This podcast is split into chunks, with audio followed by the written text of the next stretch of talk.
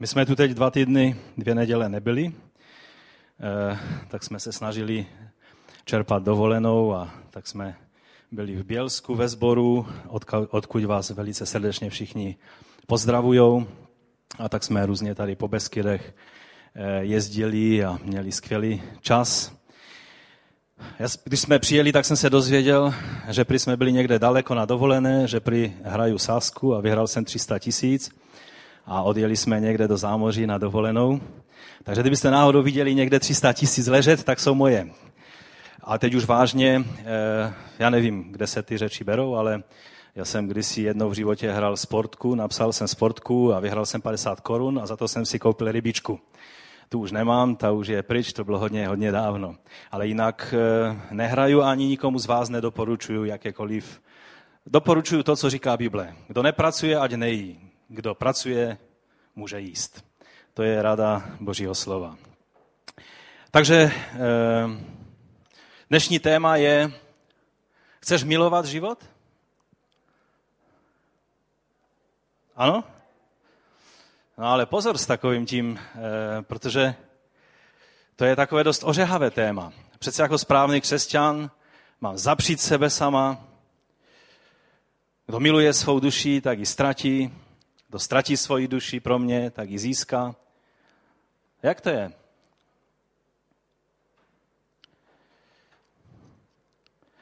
Kdo z vás miluje život?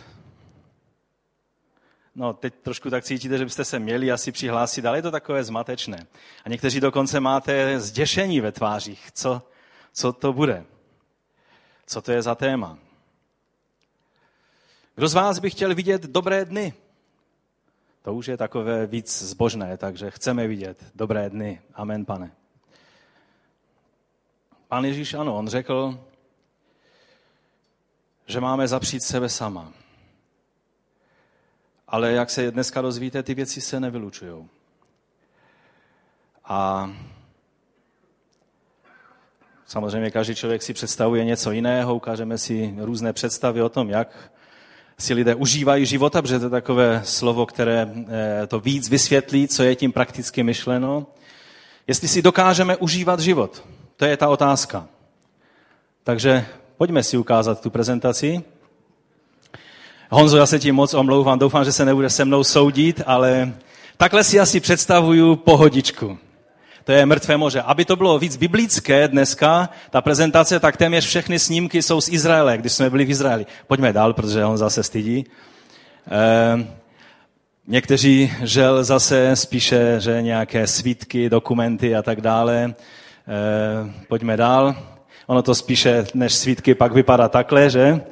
sedět za počítačem. Ta, ta, ta fotka je taky z Izraele, jenom abyste, abyste věděli. Jo? Čili není mimo téma. Pojďme dál.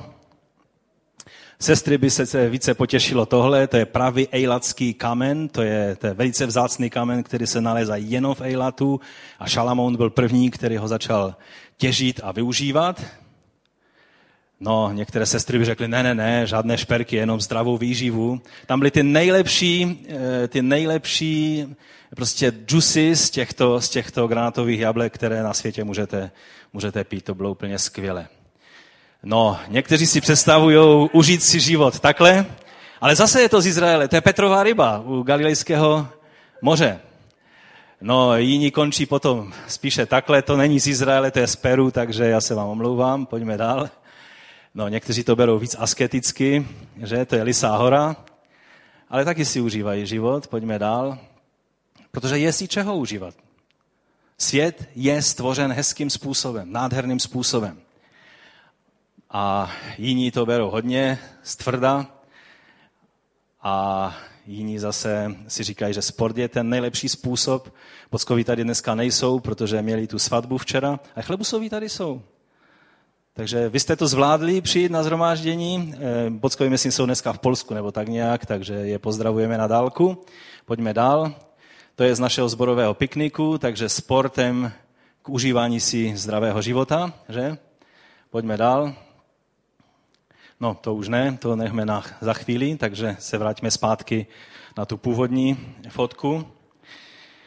A Samozřejmě, každý z nás si představujeme pod pojmem užívat si život něco jiného. A je to, je to správné, je to legitimní. Dnes ovšem budeme mluvit o tom, jak můžeme žít život naplno, nebo jakým způsobem můžeme mít radost a potěšení ze života, jak, co máme dělat, když chceme milovat život, když, si chceme, když chceme vidět dobré dny. Protože je možné být křesťanem, který vidí jen hořké dny a těžké dny, ale je možné být křesťanem, který vidí dobré dny a který má možnost žít plným životem a může milovat život.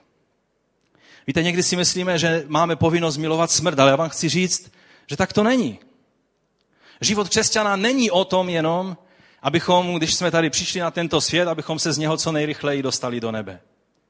Ano, když nás Bůh odvolá z tohoto světa, pak nebudeme zklamáni, protože ta realita na druhé straně nebe je lepší než ta realita, která je tady. Ale dokud jsme tady na tomto světě, máme žít život plnými doušky. Bůh nechce, abychom jenom tak čekali, tak pane, už mě tady odsaď vem, protože všichni mi lezou na nervy. Dnes mám pro vás slovo, které věřím, že je klíčové a že je velice důležité pro každého jednoho z nás. A je z první epištoly Petrovi a když máme jít na dovolenou do Malenovic, bylo by dobré, kdybyste si tu první Petrovou epištolu celou do té doby přečetli. Je to, je to pět kapitol, takže není toho hodně. Budete to mít přečteno za velice krátký čas. A tady je řečeno od sedmého verše takto. Stejně muži. To slovo stejně e, ukazuje, že, že tam e, apoštol Petr nějaký argument už měl, že, že vysvětloval, jak se mají chovat ženy, jak se mají chovat zaměstnanci, nebo v té době tehdy otroci, jak se mají chovat e, lidé obecně. A teď přikračuje k tématu mužů nebo, nebo manželů. Říká, stejně muži, žijte se svými ženami podle poznání jako se slabší ženskou nádobou a prokazujte jim úctu jako spoludědičkám milosti života, aby vaše modlitby neměly překážku. Aby vaše modlitby neměly překážku. A konečně buďte všichni jednomyslní, soucitní, plní bratrské lásky, milosrdní a pokorní. Neodplácejte zlým za zlé, ani urážkou za urážku, ale naopak žehnejte. Vždyť k tomu jste byli povoláni, abyste jako dědictví obdrželi požehnání. A teď ten desátý verš. O tom osmém, devátém verši toho moc dneska neřekneme, možná někdy příště, ale je ten desátý verš. Neboť kdo chce milovat život a vidět dobré dny, kdo chce milovat život, kdo si chce užívat života, kdo chce žít plný a hodnotný a kvalitní život a vidět dobré dny, nejenom hořké a slané a těžké dny, Tady je napsáno, kdo chce milovat život a vidět dobré dny, ať zdržuje jazyk od zlého. A ty od stivých slov. Ať se odvrátí od zlého a činí dobré. Ať hledá pokoj a usiluje o něj. Neboť pánovi oči jsou obráceny na spravedlivé a jeho uši k jejich prozbě, ale pánova tvář proti těm, kdo činí zlo.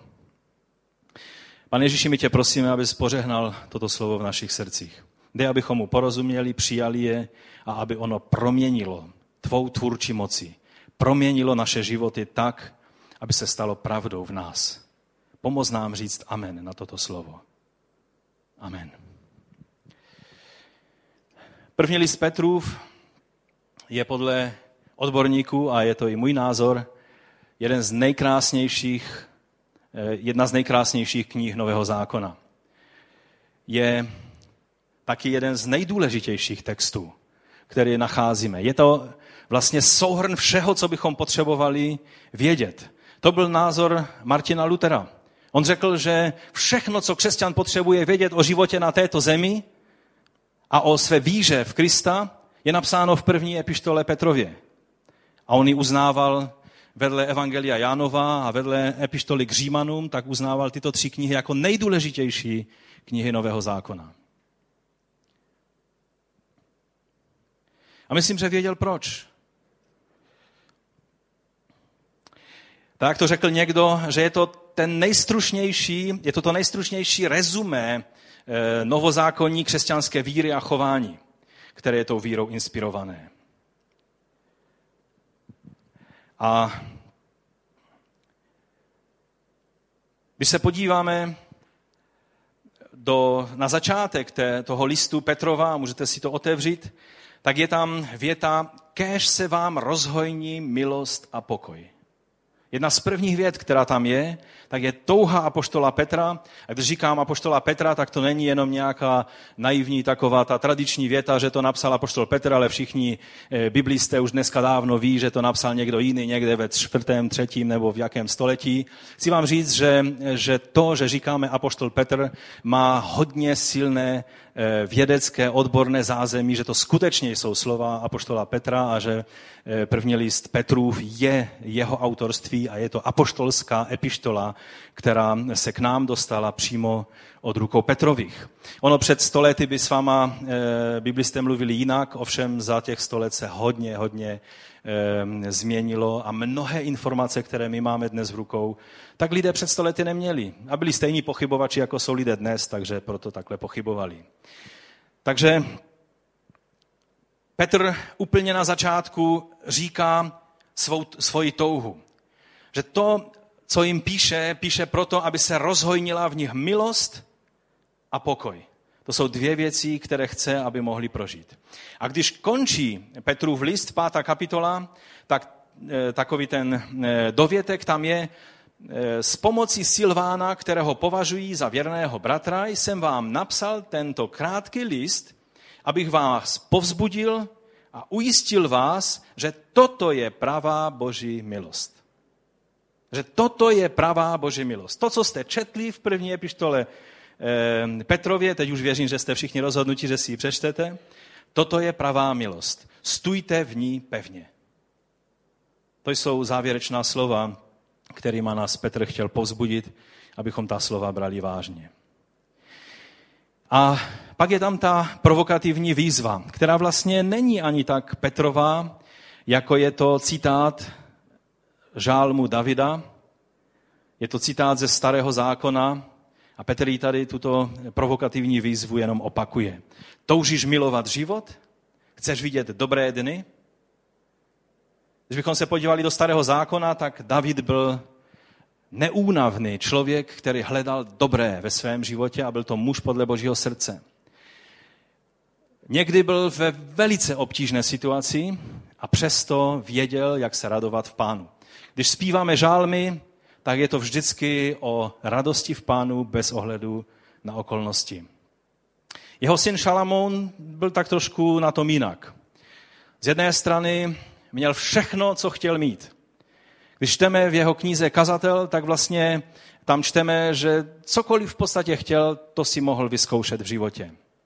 Ale sečteno, potrženo, všechno je marnost a honba za větrem. To bylo jeho podtržení. Je to podtržení našeho křesťanského života?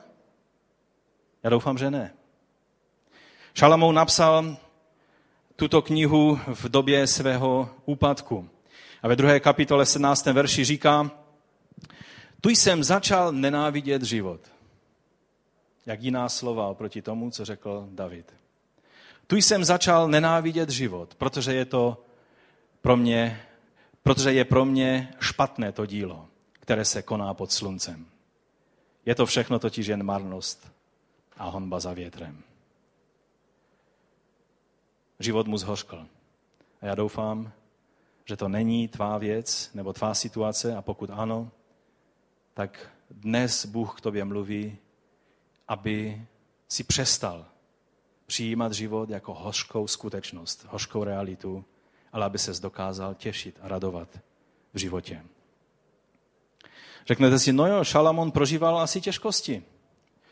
Šalamón prožíval hojnost všeho po celou dobu svého života.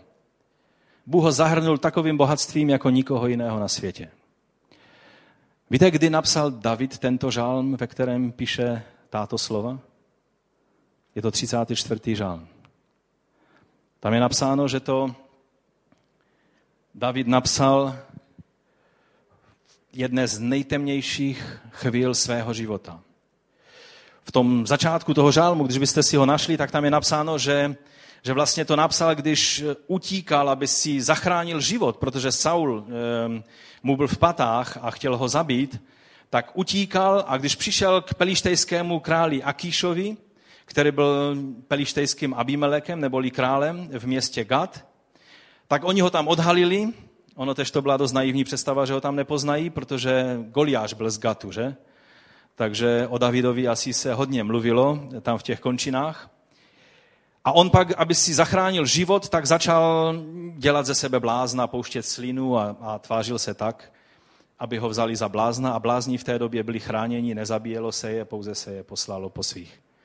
Takže tím uniknul. A když si představíme, jaké ponížení musel David prožívat v té chvíli, když si uvědomil, že kdysi se zpívalo, nebo ještě stále možná se v Izraeli zpívalo, že Saul e, pobil svých tisíc a David svých deset tisíc a byl hrdinou a vlastně Goliáš byl jeho, jeho první e, soupeř, nad kterým slavně zvítězil. A teď přichází do města Goliášova a musí si hrát na blázna, aby si zachránil život. Já si nedokážu představit horší situaci.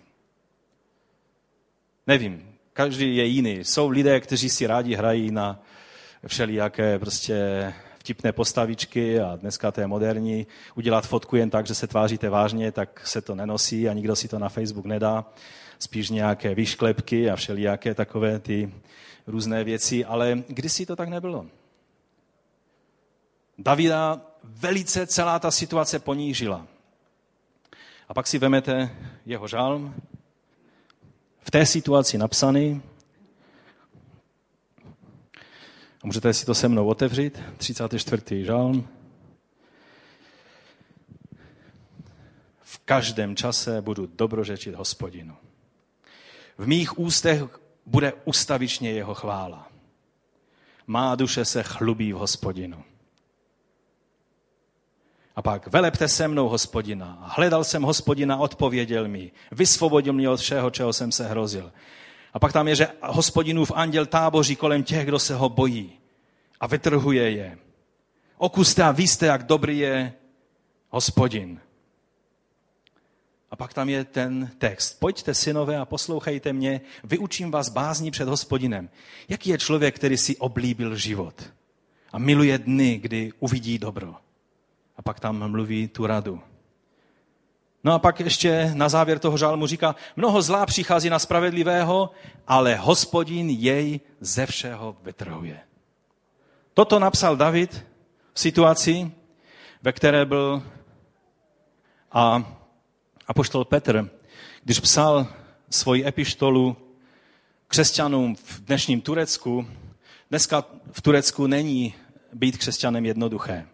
Před eh, pár lety jsme, jsme tady mluvili a modlili se za rodiny hrozným způsobem eh, popravených našich bratří, pastorů a misionářů.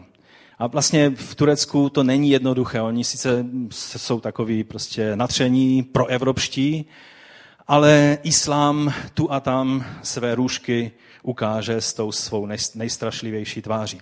No ale tehdy, i když ta situace v době apoštola Petra eh, nebyla stejná, jako je dnes, tak přesto být křesťanem byla odvaha v tehdejším eh, Turecku a, eh, neboli v Malé Ázii.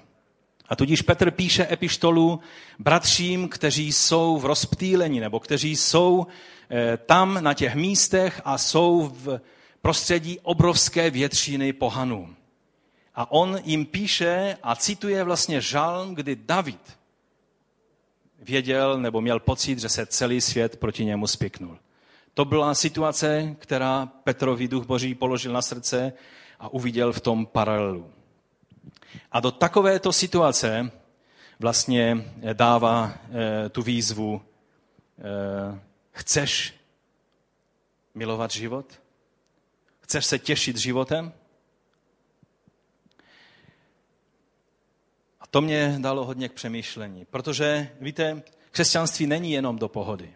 Křesťanství není eh, to, co funguje jenom, když nám je dobře. Ale tehdy, když jsme pod tlakem, když jsme jak David, hnání z místa na místo a okolnosti nám nedají odpočinout. tehdy, pokud jednáme správně a pokud máme správný přístup k životu, tehdy se ukáže nádhera toho, že jsme v Bohu nejvíce. A o tom je dnes řeč. Takže můj první bod dnes je, že Pán nás chce naučit žít v tomto světě a ne utéct z tohoto světa. Můžeme si dát další obrázek. A tady to slovo určitě znáte. Pan Ježíš, než odešel z tohoto světa, tak se modlil za učedníky eh, ve své arcikněžské modlitbě a prosil Otce, neprosím, abys je vzal ze světa, ale abys je uchránil před zlým. Víte, možná bychom si mysleli, a, a dnes je e, taková zvláštní situace, protože hodně se v poslední době mluví o gnostických spisech. Vlastně od doby, kdy byly v Egyptě v Nag Hammadi objeveny e, celá gnostická knihovna e, z druhého a třetího století, tak vlastně nebo nej, nejznámější teď v poslední době je vlastně Evangelium Jidášovo, že? které bylo objeveno a, a s velkou pompou bylo publikováno zrovna na Velikonoce, aby křesťané si toho co nejvíce všimli. A mnozí dnes mají pocit, že, že něco se skrývá, že, že třeba Brown napsal několik knih na to téma, že, že vlastně ta pravá podstata křesťanství nám je někde ukrytá. A že, že vlastně e, to, co se k nám dostalo, tak, tak je taková ta oficiální forma křesťanství, která vlastně je dobrá jenom pro církevní nějakou hierarchii a tak dále. A to, co je skutečně tajemstvím zbožného života, života s Bohem, to bylo ukryto tam někde v těch knihovnách, které se nedostaly na světlo Boží. Já vám musím říct, že jsem to dost hodně studoval a že ta pravda je trošinku jiná. Právě eh, dnes, když se podíváme, v jakých kruzích jsou tyhle eh, názory a tyhle, tyhle učení populární, tak zjistíte, že jsou to lidé, kteří hledají duchovno v absolutním odtržení od reality tohoto světa. A říkají, a je to vlastně, vychází to z gnostických spisů, které vycházely z platonského dualismu, že duchovní svět to je ten dobrý svět a dokonalý svět a fyzicky materiální svět to je ten skažený, stvořený vlastně Bohem, který byl hloupý a nedokonalý. To je názor třeba gnostiků. Oni mluvili, že Bůh izraelský to byl nižší Bůh, který který byl vrtkavý a zlý a který stvořil tento svět, aby nás trápil.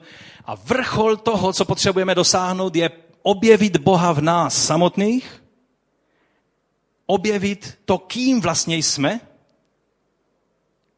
a realizovat tento život v nás v mystickém spojení s Bohem a v absolutním odtržení od tohoto světa. V dnešní době sice funguje hlavně v tom materialistickém západě, tak funguje takové zvláštní spojení tohoto postoje s užíváním si těch hmotných statků tady tohoto skaženého světa co nejvíce.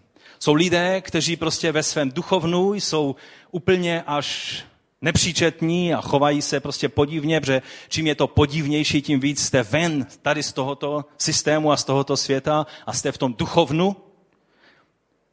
A, ale to jim nebrání v tom, aby si užívali pohodlí tady tohoto života. Ti gnostikové z druhého století, ti byli takový důslednější. To byli asketové, kteří, když, eh, když třeba v tom Jidášově evangelium, tak vlastně Jidáš tam je postaven jako velký hrdina z toho důvodu, že on pomohl Ježíši se osvobodit od těla. Ježíš ho prosí tajným způsobem a říká mu, pomoz mi ven z toho člověka, který mě uvězňuje. No a Jidáš mu pomáhá tím, že ho vydává, že ho ukřižujou. A ten duchovní Ježíš nám ukazuje cestu, jak se máme zbavit toho tělesného a stát se duchovní. To znamená, všechno, co je tady na tomto světě, toho si nemáme všímat, máme na tím mávnout rukou, protože jenom to duchovní se počítá. A já vám chci říct, velice často podléháme takovýmto názorům. Já jsem slyšel mnohé křesťany, kteří říkali, ať se už tu děje, co chce, hlavně, že už potom půjdu k pánu a tam to bude dobré. To není biblická věta. To není názor, který bychom měli mít. Bible nás učí, abychom, když žijeme na tomto světě, abychom žili na 100%, abychom žili zodpovědně, abychom žili život, který zlepší to místo, na kterém žijeme, který přinese požehnání na to místo, na kterém žijeme, A nejenom, aby pane, už mě vem tady odsaď, že já to tady vůbec už nemusím a, a já bych už raději tady odsaď šel pryč. Velice často si ani neuvědomujeme, jakým proudům myšlenkovým podléháme v takovémto myšlení. Víte, e, vlastně z řecké filozofie Platona a dalších vycházel takový tento dualismus. Ale to je absolutně cizí hebrejskému starému zákonu, na kterého základě křesťanství. Křesťanství je vlastně pokračováním židovství. Je to forma židovství, ať to chceme nebo ne. To znamená, že Bible vždycky mluvila o duchovní realitě a o fyzické realitě jako o nerozdělitelném celku. Není možné být mystickým, dobrým křesťanem, který prožívá sny a vidění a prožívá ty nejúžasnější uchvacení. A tady na této zemi ten největší lump, kterého si dokážete představit. Sobecký, lže, podvádí a tak dále. Žel, dnes to takhle je populární a lidé, kteří vám říkají, možná je třeba ještě objevit eh, ty spisy, které teď vycházejí na světlo, možná tam bude nějaká pravda o Bohu, kterou ještě jsme nepoznali. S každým z vás si rád o tom promluvím, protože je to fascinující studium, ale chci vám říct, evangelium, tak jak je zjeveno, je zjeveno na základě starého zákona. To znamená, že máme zodpovědnost za své životy, ty fyzické životy. Ano, naše těla jsou nedokonalá, svět je nedokonalý, ve kterém žijeme, protože je v něm hřích. Ale náš úkol je, aby na co sáhneme na tomto světě, aby zůstalo lepší po nás, než bylo před námi. To je povolání, které máme. A když nás Bůh ve svůj čas odvolá tady z tohoto světa, pak budeme mít skvělou odměnu u něho v nebi. Ale to neznamená, že nějakou zkrátkou budeme hledat cestu do nebe. Bible nás učí, že Bůh stvořil tento svět a jak jsem mu řekl, skrze spasené lidi chce, aby tento svět byl prostě lepším místem k životu. Nehorším. Máme zodpovědnost za své životy i za místa, kde žijeme, abychom byli světlem a solí.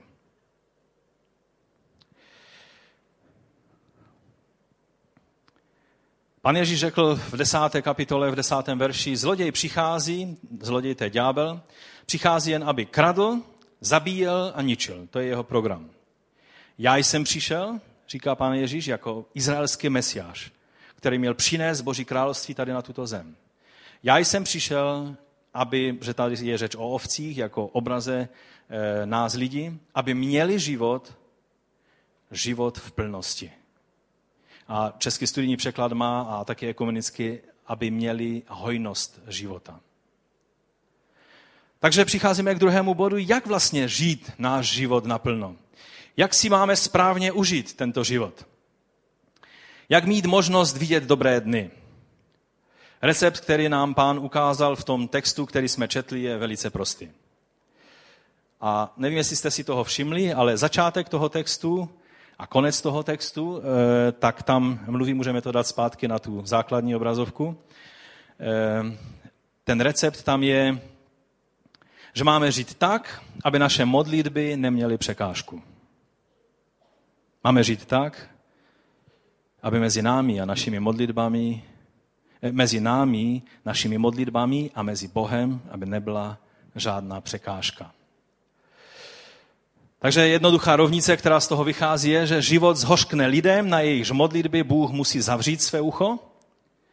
A radost ze života a plnost, hojnost života mají ti, na jejichž prozby Bůh své ucho naopak otevírá. To je celkem jednoduchá rovnice. V tom sedmém verši, když bychom se na něj podívali, tak můžete se podívat ve svých biblích, tak tam je sice e, řeč o mužích, je to, je to rada mužům, ale samozřejmě to platí i pro ženy, protože je to obecný princip, který tady Petr vidí za důležité obzvlášť říct mužům a má k tomu důvod. Věci, které zase předtím na začátku té kapitoly říká ženám, zase měl důvod, aby řekl ženám. To si sestry určitě přečtou doma. On říká, že pokud ži, eh, nežijeme v manželství tak, abychom nezarmucovali Ducha Svatého, pak náš život bude mizerný. To je ta pravda, to poselství, které eh, z toho sedmého verše vychází. Tam je řečeno, stejně muži, žijte se svými ženami podle poznání. To slovo podle poznání, tam je právě to slovo gnoze, což je zajímavé. A podle poznání znamená na základě porozumění té situaci, jako ze slabší ženskou nádobou. Chci upozornit bratry, kteří si tady pod tím slabším představují slabší intelektuálně, tak eh, studoval jsem to dost důkladně a eh, v řeckém pojetí eh, žena jako slabší nádoba znamenala slabší nádoba fyzicky a proto muž, který je silnější fyzicky a odolá nepřátelům, kteří zaútočí, tak má pracovat venku a žena pracuje doma, protože těch útočníků doma je méně. A tudíž bylo to chápano jako fyzicky slabší. I když samozřejmě v některých oblastech žena je mnohem silnější fyzicky, protože Bůh ji tak uspůsobil, aby mohla rodit děti, aby mohla dělat věci, které my chlapi bychom asi nepřežili, kdybychom měli přežít.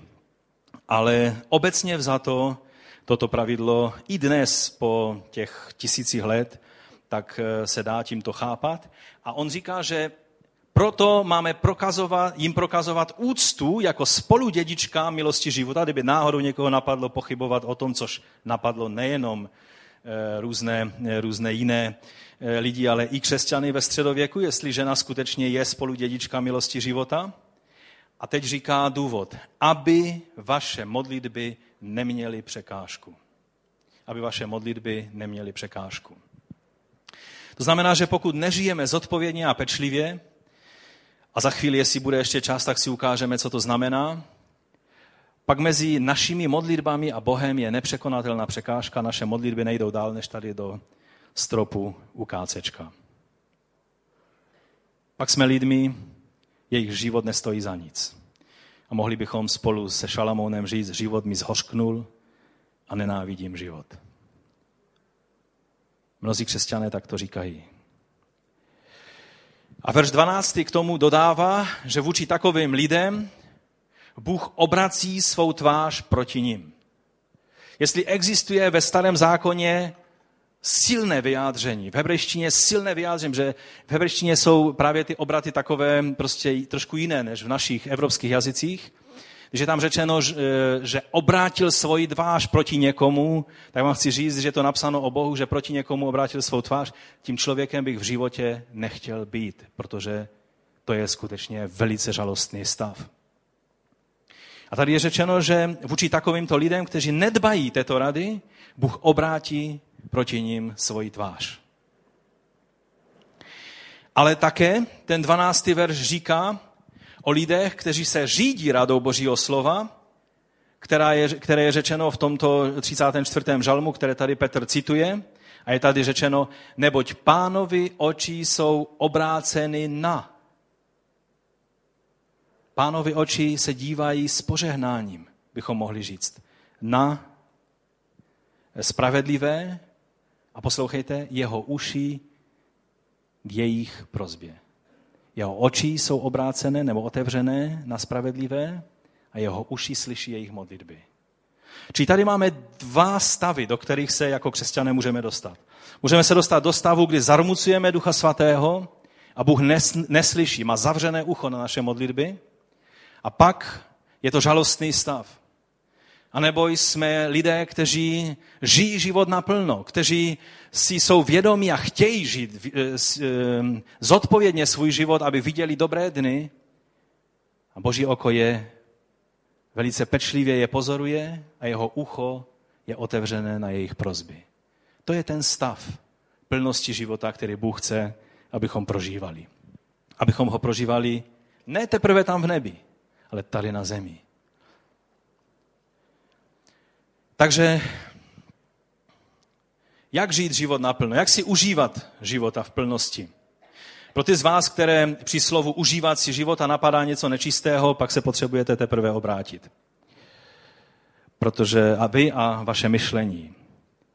Žijeme ve světě, ve kterém říct slovo užívat si se automaticky pojí s něčím nečistým, ale já vám chci říct, že křesťan ví, jak si užít života v čistotě, nádherným způsobem, který ze skutky tmy nemá nic společného.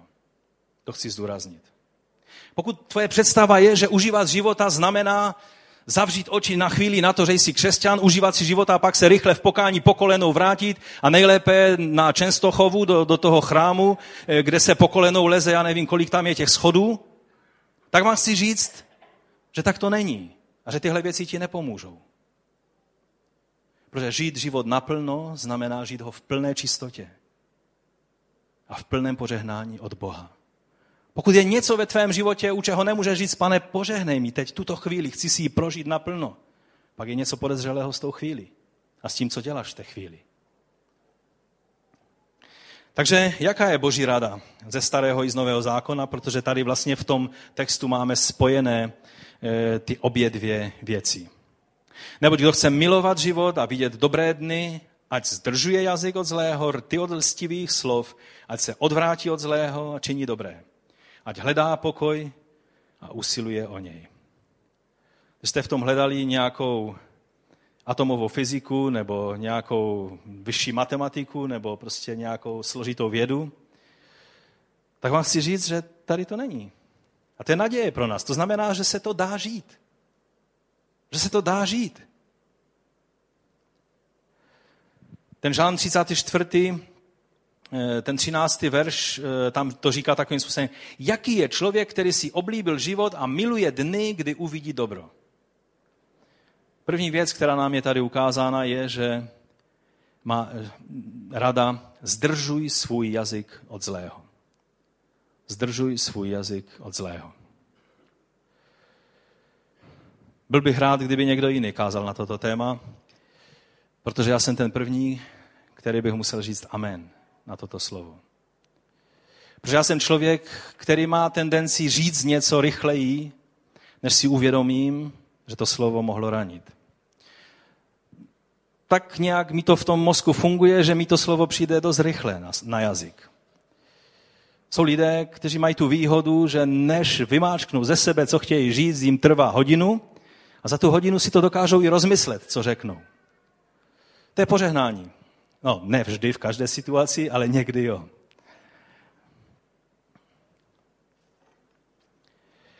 Někdo řekl, že většinou ten první šroubek, který se nám uvolní v hlavě, je ten šroubek, který ovládá náš jazyk. To je první příznak, že něco se nám tam uvolnilo. A je to hluboká pravda. Jazyk je velice velice pečlivým následovatelem toho, co se v nás děje. A samozřejmě často se dokážeme ovládat. Ale pak přijde chvíle, kdy to z nás vyleze. A jsou to věci, které nejsou dobré a nejsou požehnáním.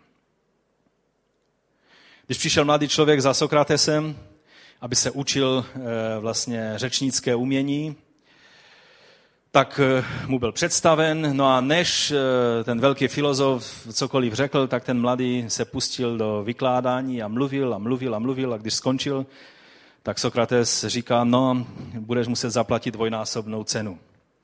A on říká, proč dvojnásobnou cenu? Teď jste mi toho moc neřekl. A on říká, no, protože jsem si uvědomil, že budu dělat dvojnásobnou práci. Nejdřív tě budu muset naučit, jak držet svůj jazyk za zubama a pak tě teprve budu moci naučit, jak mluvit. A to je dvojnásobek práce a navíc ten první úkol je mnohem složitější než ten druhý. To byl názor Sokratese, nebo Sokrata. A myslím si, že platí i v dnešním světě. Že je mnohem větší umění, a Bible nám to ukazuje, je mnohem větší umění umět mlčet, než mluvit. Třeba příklad, kdyby ten člověk, který se dozvěděl, že jsme vyhrali úžasnou cenu, kdyby si to nejdříve ověřil, zavolal mi na můj mobil, sms napsal, jak si užíváš svých 300 tisíc, tak bylo vše vyřešeno. Já bych mu napsal, no potřeboval bych 300 tisíc, ale nemám je.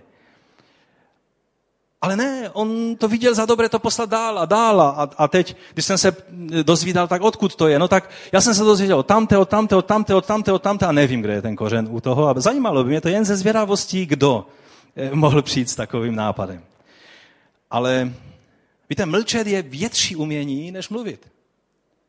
Protože tak jsme stvoření, že jsme nutkáni k tomu, abychom mluvili. Ale někdy je dobré, abychom se nejdříve modlili a pak mluvili. Přísloví 10.19 říká, záplava slov se bez hříchu neobejde. Rozumný drží svůj jazyk na úzdě. To je 10. kapitola, 19. verš. 13. kapitola, 3. verš říká, kdo střeží svá ústa, chrání svou duši. Kdo příliš otevírá své rty, na toho přijde zkáza. To jsou tvrdá slova. Efeským 4. kapitola 29 říká, z vašich úst, ať nevychází žádné špatné slovo. Nebrž jen takové, které je dobré k potřebnému budování. Slyšeli jste to? Aby z vašich úst, ať nevychází žádné špatné slovo. To znamená, že to, co mluvím, má jenom budovat? Ale já si potřebuji někdy ulevit. I to má být budující? No, abychom nenadělali škody, tak ano.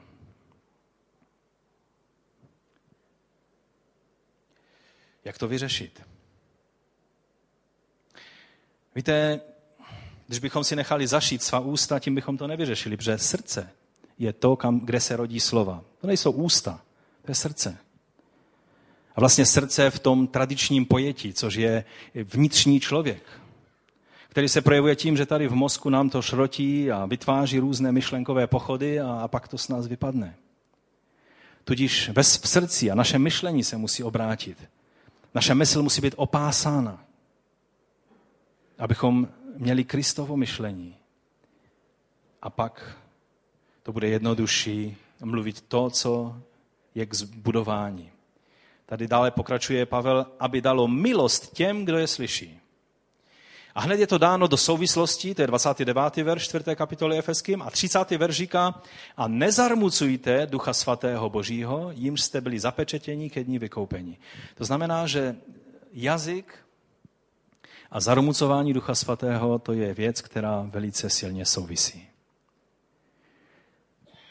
A je třeba, abychom to brali vážně.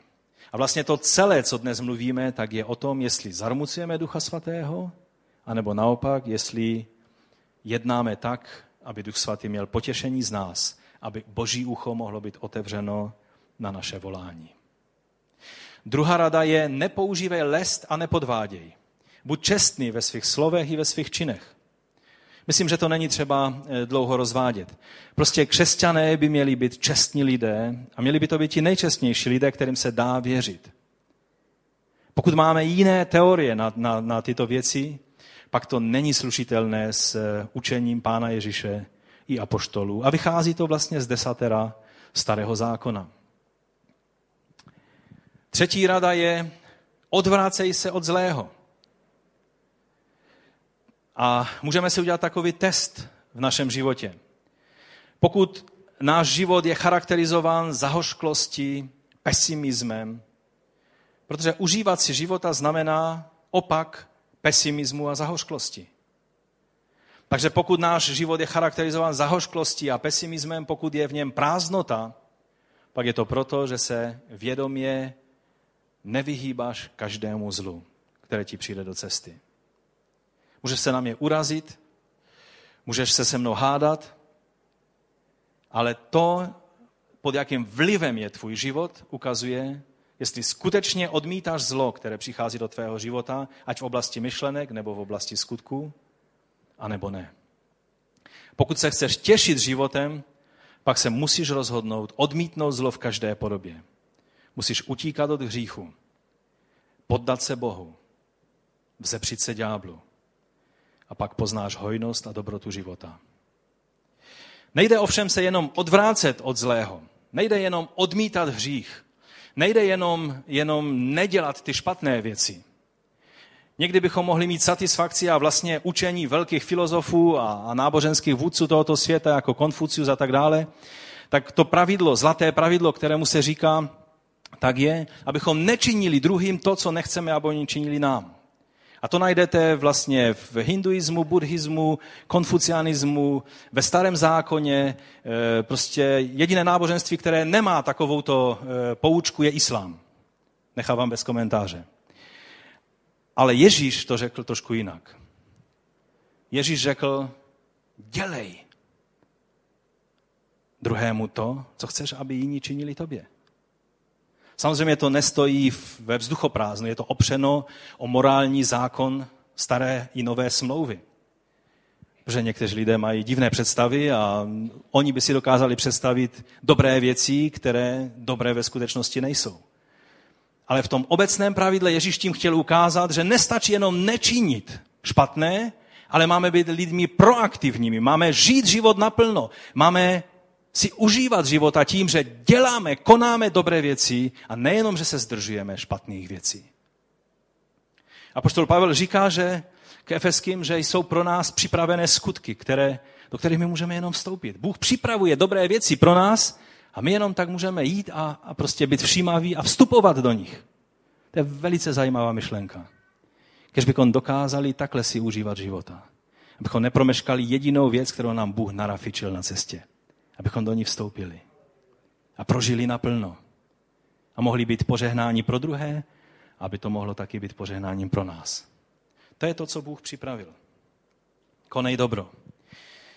Kež by naše modlitba byla tak, jak to někdo řekl, pane, pomoz mi chtít vybrat dobro a chtít odmítnout zlo a mít vždy moudrost je od sebe odlišit. Kež by to byla i tvoje a moje modlitba. A pátá a poslední věc je, usiluj o pokoj a nechej se jim vést. Co znamená usilovat o pokoj? Boží slovo mluví na toto téma mnoho. A já tak trošku nechám otevřený tady tento konec, protože se k tomu ještě budeme vracet. Možná na té společné dovolené, možná v těch příštích nedělích. Ale vám chci říct, že pokoj je stav, je výsledek toho, tak jak jsme mluvili před několika nedělemi, že blahoslavení čistého srdce.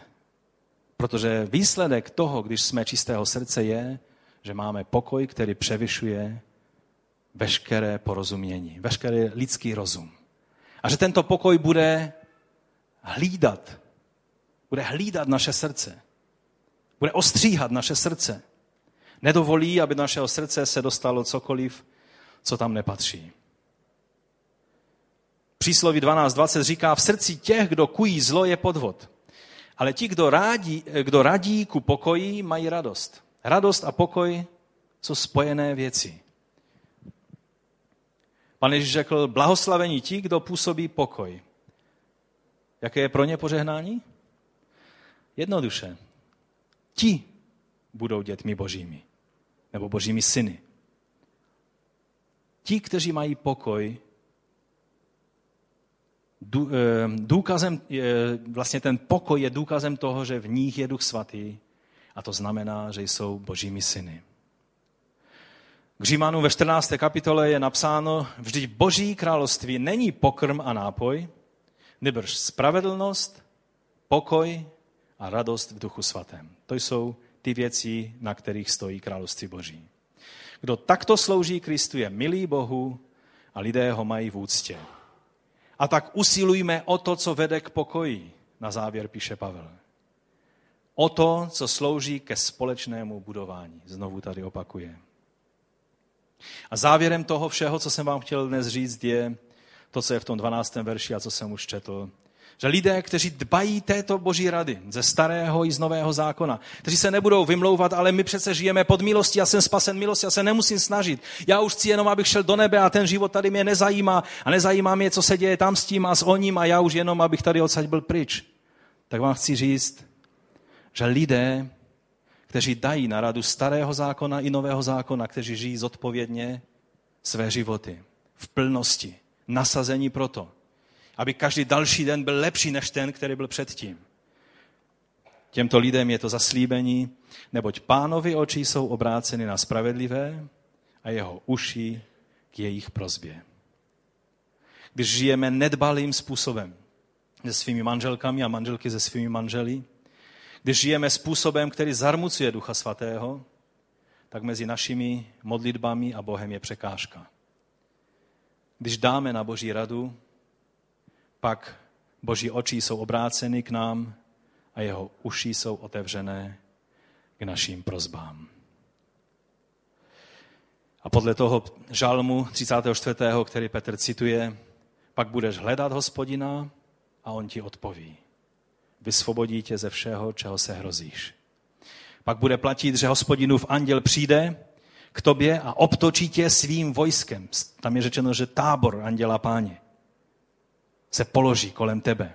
To znamená, že ta nádherná ochrana, kterou, kterou viděl ten sluha Elíši, proroka, když byl zděšený, co, co, že vidí všude plno vojska, teď už neunikneme. A Eliša, když ho zbudil, tak říká, pane, otevři oči tomu chlapci. A když on uviděl, tak uviděl, že kde nepřítel dělá své obklíčení, tam Bůh má trošku větší zásoby svého vojska, které obtočí toho nepřítele a vyžené ho pryč. Protože on je ten, který tě chrání. On je ten, který tě střeží. Anděl páně je ten, který se položí táborem kolem těch, kteří se ho bojí. To je verš 8. No a pak 20. verš je, že když, i když přijde mnoho zlého na tebe, tak pan tě ze všeho nakonec vysvobodí. Ti, kteří očekávají a žijí život podle té rady, o které jsme mluvili, střeží svůj jazyk, nemluvil e, stivá slova ani nepodvádějí. Vystříhají se zla a konají dobro. A hledají pokoj a nechají se jim řídit. To jsou lidé, které Bůh nakonec z každé výzvy, do které se dostanou, vysvobodí. A jedním slovem, toto je plnost a hojnost života, která je pro tebe, která je Boží radou. A já bych vás chtěl vyzvat, abychom povstali teď před pánem. A abychom pána prosili v takové jednoduché modlitbě. Není třeba nějakou květnatou modlitbu k tomu. Řekni jednoduše, pane, dej, abych mohl realitu toho, o čem jsme dnes mluvili, prožívat. Modleme se společně. Je tady někdo, kdo touží po takovémto životě, o kterém jsme dnes mluvili. Můžeš to dát nějak najevo. Ti ostatní chcete žít jiným způsobem. Pane Ježíši, ty vidíš ty, kteří touží. Ty vidíš ty, kteří si uvědomují, tak jak já, že v mnohém tuto, se touto radou neřídím. Pane, odpust nám. Očisti nás. Dej, abychom mohli být lidmi, kteří milují život tím tvým svatým, čistým způsobem. Pane, my toužíme vidět lepší dny než ty, které, ty, které jsou za námi. Pomoz nám, když jsme v manželství, dej, abychom žili v manželství s úctou vůči sobě navzájem, aby naše modlitby neměly překážku. Ale naopak, abychom se vystříhali, abychom střežili svá ústa, aby naše slova nezarmucovala tvého svatého ducha, ani naše skutky, ale abychom naopak činili ty dobré věci, které ty znám na cestu připravil. Abychom do nich vstupovali. Abychom hledali pokoj. Abychom byli činiteli pokoje. Pane, pomoz nám v tom, každému jednomu. Já tě o to prosím, Otče, ve jménu Ježíše Krista. Posilni nás svým duchem svatým k tomu, aby toto slovo mohlo přinést ovoce v našich životech. Amen. Amen. Pojďme zaspívat na závěr ještě nějakou píseň a tímto bude naše zhromáždění ukončeno. Ať vás pán požehná dobrými dny. Ať můžete vidět dobré dny, ať můžete prožívat život naplno, ať můžete prožívat tady na této zemi mnohé věci, které před pánem, za které se modlíte a toužíte je vidět. A už dlouhou dobu hledáte pána v těchto věcech, kež by v těchto dnech, které jsou před námi, vám Bůh dal naplnění vašich modlitev. Pán vám žehnej. Amen.